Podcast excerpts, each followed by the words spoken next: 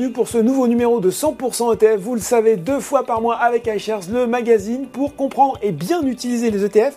Et j'ai le plaisir de retrouver aujourd'hui Clément Roux, responsable vente iShares France chez BlackRock. Bonjour Clément. Bonjour Laurent. Alors, émission un petit peu euh, spéciale, hein, euh, Clément, puisqu'on ne va pas euh, faire notre rubrique mots-clés cette fois-ci.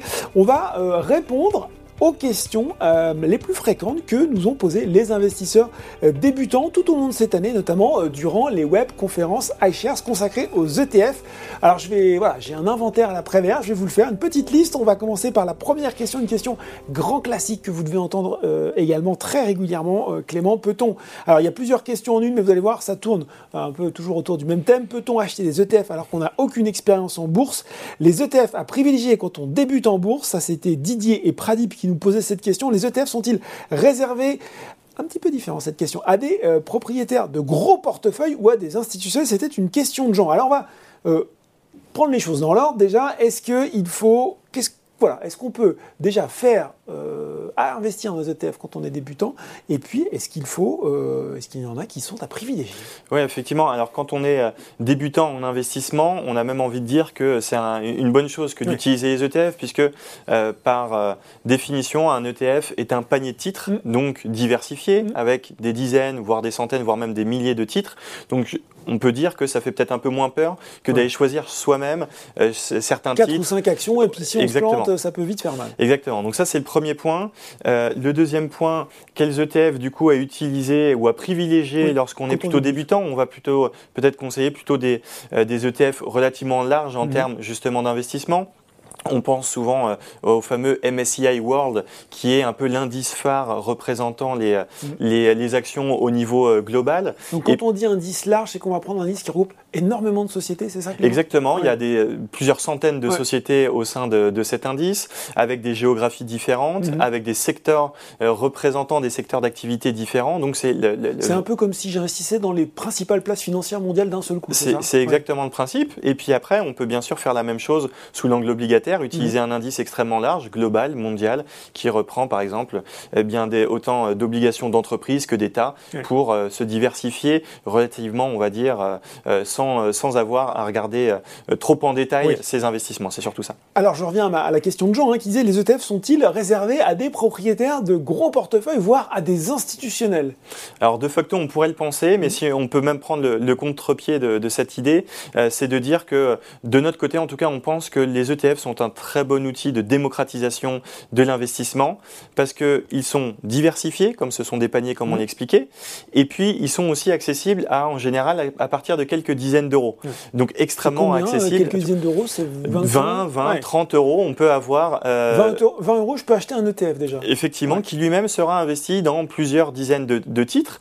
Et on a vu justement cette évolution euh, importante, notamment aux États-Unis. Ça a commencé il y a quand même pas mal d'années aux États-Unis, où les investisseurs particuliers se sont emparés entre guillemets du, sujet. du sujet des ETF et euh, plus récemment quand même ces tout dernières années en Europe et plus près de chez nous, notamment euh, en Allemagne, on voit une certaine évolution justement des investisseurs particuliers à se tourner de plus en plus euh, vers, vers les ETF. Et on voit qu'aussi en France, hein, ça, commence, ça commence à monter en puissance. Autre classique qui revient très souvent, Clément, est-ce qu'on peut mettre des ETF, notamment des ETF iShares bien sûr, dans un PEA Je rappelle, le PEA, c'est le plan d'épargne en action. Oui, alors tout à fait. Euh, on rappelle quand même le, critère pour être éligible au PEA. Mhm. Soit c'est un titre d'une entreprise qui elle-même a sa, son siège son, euh, en, euh, dans l'Union européenne, ou alors c'est un fonds qui doit être composé à minima de 75% de titres qui sont eh bien, de l'Union européenne. Mhm. Donc, si on prend quelques exemples, je crois qu'il va y avoir une illustration dans notre gamme iShares, mhm. on va avoir par exemple plusieurs ETF qui sont éligibles à ce, à ce PA. On a notamment le iShares MSCI France, puisque les actions françaises typiquement sont toutes euh, de l'Union européenne par définition, ça va. Euh, on a aussi euh, par exemple un ETF sur l'Eurostock 50, le iShares Eurostock 50. Mhm. Et puis on a encore... On rappelle peut-être l'Eurostock 50, oui, pardon. des grandes capitalisations Exactement. européennes. Hein, les 50 plus grandes capitalisations de, de l'Union européenne. Et puis on a aussi par exemple des indices un peu plus, on va dire, nous secteurs c'est qu'on prend un indice qui s'appelle le stock 600, donc un peu plus large, mais toujours en Union européenne, mais sur certains euh, secteurs d'activité. En l'occurrence, ça peut être sur l'automobile euh, ou encore la technologie. Bon, eh, il est important de savoir, je le rappelle à chaque fois, que si vous investissez sur des ETF iShares via la plateforme Bourso Market, c'est bien les frais de passage d'or sont gratuits, 0 euros, voilà. Euh, autre question, on, les égrène tout. Hein. Quel est l'intérêt des ETF au niveau rentabilité Car ils suivent les cours de bourse? Donc si la bourse monte, les ETF aussi, et c'est la même chose en cas de perte, donc on ne peut pas gagner plus. C'est Nelly qui euh, nous pose cette question. Et je pense qu'implicitement, même si elle ne le dit pas comme ça, elle voulait faire sans doute une comparaison entre gestion euh, passive, comme on appelle parfois les mhm. ETF, et gestion active, où là, il faut surperformer son indice de référence. Oui, c'est ça, c'est l'essence de, des ETF. Hein. c'est avant tout de répliquer la performance d'un mhm. indice boursier. Donc euh, j'ai envie de dire que le contrat est très lisible, puisque l'objectif est là, et en général, bah, les ETF sont extrêmement proches de leur indice, que ce soit dans la hausse ou dans la baisse. Euh, en l'occurrence, comme vous le mentionnez, la gestion active, elle, elle a un, tout autre objectif ou un objectif euh, complémentaire, c'est de se dire, je vais peut-être prendre un indice de référence, mais moi, en tant que gérant, et puis en général, c'est un gérant avec des analystes qui vont étudier très finement des entreprises, et le, L'objectif ici sera de faire mieux que cet indice, notamment en choisissant peut-être les entreprises les plus performantes au sein de cet indice. Mm. Donc une fois qu'on connaît cette euh, différence entre ces deux typologies d'investissement, il faut effectivement comprendre euh, eh bien ce que euh, ce qui est le plus approprié en mm. tant que en tant qu'investisseur on a d'un côté ces ETF très lisibles en termes de performance puisqu'on réplique eh bien, un indice, mais également avec des frais de gestion, donc un coût qui est quand même moindre que la gestion active. Et de l'autre côté, on a une gestion active qui a des frais plus importants, et si tout se passe bien, effectivement, le fonds fera mieux que son indice de référence. En l'occurrence, euh, eh bien, il est aussi possible que le gérant et son équipe fassent moins bien. Donc, c'est effectivement comme ça qu'il faut euh, euh, eh bien appréhender ces deux types de gestion pour eh bien choisir le plus le plus approprié. Bon, très clair. autre question qui revient souvent là aussi, qui nous avait été posée par Romain. Y a-t-il des ETF ISR, alors je le rappelle, par ISR, on entend investissement socialement responsable. Pour faire simple, Clément, est-ce qu'on peut faire de la euh, finance durable avec les ETF alors, euh, on dit toujours qu'il y a une offre maintenant pléthorique sur les ETF, hein, de plus en plus, et clairement euh, la durabilité en fait partie, avec des gammes qui ont, on va dire, des des des niveaux d'engagement, on va dire, durables différents les unes avec les autres pour correspondre à la philosophie de chacun. Je prends quelques exemples. Il y a des ETF qui vont, entre guillemets, simplement filtrer des secteurs ou des entreprises qui sont euh, notamment contrevenantes au pacte des Nations Unies ou mmh. alors de secteurs, euh, par exemple, utilisant trop largement les, les énergies fossiles. Il va y avoir d'autres gammes qui vont privilégier la notation ESG. Donc, ça veut dire que c'est un ETF qui prend un, indice comme le MSCI World mhm. et qui dit, moi, je cherche à augmenter la notation ESG de X%. Notation ESG étant la notation environnement, social et gouvernance euh, des entreprises. Et puis, un dernier type d'offre euh, euh, qu'on retrouve, c'est tout ce qui est lié beaucoup plus au climat ou donc par rapport à son indice de référence, l'ETF a un objectif clair de euh, notamment de diminuer l'intensité carbone mm. de, euh, de ses investissements. Euh, on a quand même un chiffre qui est quand même assez, assez édifiant, c'est mm. que depuis le début de cette année 2022, sur le marché des ETF en Europe, donc pas uniquement iShares, l'ensemble des fournisseurs d'ETF, il y a 59% ah des investissements de nos clients qui se sont tournés vers ces ETF durables, donc un vrai mouvement qu'on est en train d'observer. Tendance de fond. Euh, question de Cyril, j'aime bien celle-là parce que je pense qu'on peut être nombreux à se la poser. Quel est l'intérêt de multiplier des ETF dans un portefeuille alors qu'il s'agit déjà d'un support diversifié par construction? La plupart des marchés internationaux, c'est là où on est peut-être moins obligé d'être d'accord, étant corrélé. Moi, ce que je retiens, c'est est-ce qu'on prend un indice, euh, finalement, un ETF sur un indice très large et puis terminer, ou est-ce qu'il faut quand même aller essayer de composer un peu plus finement. Oui, alors effectivement, un, il y a euh, diversification et diversification. Effectivement, euh, Cyril a tout à fait raison de dire que par essence, un ETF est diversifié. En l'occurrence, un ETF CAC 40 ou Eurostock 50 ne se concentre que sur, par exemple, une géographie relativement restreinte. Donc effectivement, utiliser euh, des ETF avec des indices extrêmement larges permet de, diversifier. Et puis après, on peut aussi faire parler entre guillemets un peu ses préférences. Ça veut dire qu'on peut utiliser des, des indices très large. Et puis, si on a une certaine appétence sur un secteur d'activité, mmh. on peut après composer son portefeuille avec, euh, je le mentionnais tout à l'heure, il y a des gammes de TF10 sectorielles, par exemple sur les bancaires, sur les valeurs tech, etc. Et donc, on peut effectivement euh, composer avec plusieurs briques et de plus en plus finement d'ailleurs. Hein, plus on devient expert, peut-être qu'on peut aller plus loin dans la réflexion, entre guillemets, pour composer son portefeuille. On, on peut ajouter sur la corrélation des indices internationaux c'est oui, pas tout à fait vrai. Ça, non, effectivement. Euh, et d'ailleurs, on comprend très bien, par exemple, dans l'environnement actuel, on a vu d'ailleurs que depuis ce début d'année 2022, on voit par exemple des marchés américains sous-performer des marchés comme, euh, comme l'Europe.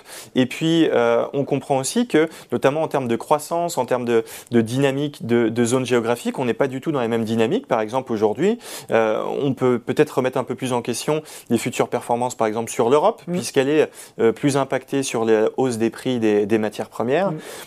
Et dans ce cadre-là, euh, effectivement, pouvoir jongler euh, potentiellement entre les zones, ça permet effectivement de, diversifier. Une question un petit peu, pas, pas similaire, mais qui, reprend un peu ce, principe de composer un portefeuille. Michel nous demande comment construire un portefeuille équilibré sans multiplier les lignes. Faut-il euh, privilégier une répartition géographique?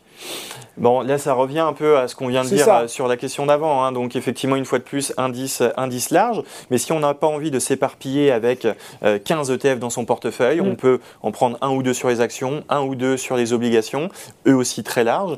Et puis, euh, par exemple, un ETF sur les matières premières qui serait lui-même parfaitement diversifié. Voilà, et avec 5-6 ETF, on peut déjà avoir quelque chose d'assez diversifié et d'assez équilibré. Question, ah là, on rentre sous le capot avec Bertrand. Si la composition des ETF n'est pas figée, Qu'est-ce qui peut déclencher une modification de cette composition et qui a la charge de gérer ces modifications? Voyez, Parce qu'un ETF, euh, il réplique le plus souvent un indice qui est lui-même un panier de valeurs. Les indices, ils vivent leur vie. Alors, euh, est-ce que l'ETF vit sa vie avec bah, l'indice? L'ETF vit sa vie euh, en fonction quand même de, son indice, puisque l'indice lui-même, on appelle cela un rebalancement, fait des rebalancements mhm. régulièrement. Alors ça peut être par exemple, la règle, ça peut être une fois tous les ans, et notamment le fournisseur de cet indice va revoir si l'indice, en l'occurrence, eh bien, euh, euh, représente toujours la catégorie d'investissement qu'ils souhaitent euh, appréhender. Et puis même parfois, ces fournisseurs d'indices vont consulter les investisseurs en disant est-ce qu'il est toujours assez diversifié? Est-ce que je devrais faire ceci ou est-ce que je devrais faire autre, chose?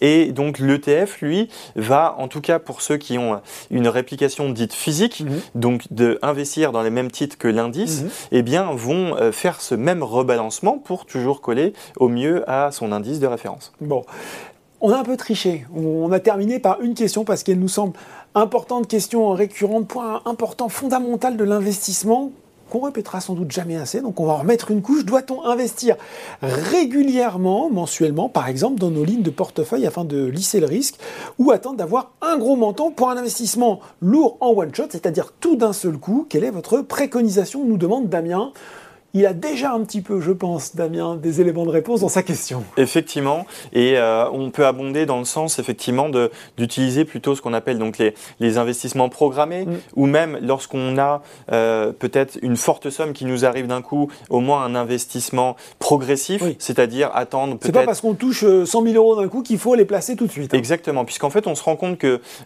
historiquement, d'ailleurs que ce soit un investisseur professionnel ou particulier, il a un peu du mal à, vouloir, à essayer en tout cas de capter les fameux points bas de marché que tout le monde essaie de rechercher et que tout le monde manque un peu de manière générale. Donc si on n'a pas envie de se donner cette charge mentale là entre guillemets, d'aller euh, forcément euh, euh, investir le bon jour, eh bien on peut se dire que on lisse ces points d'entrée.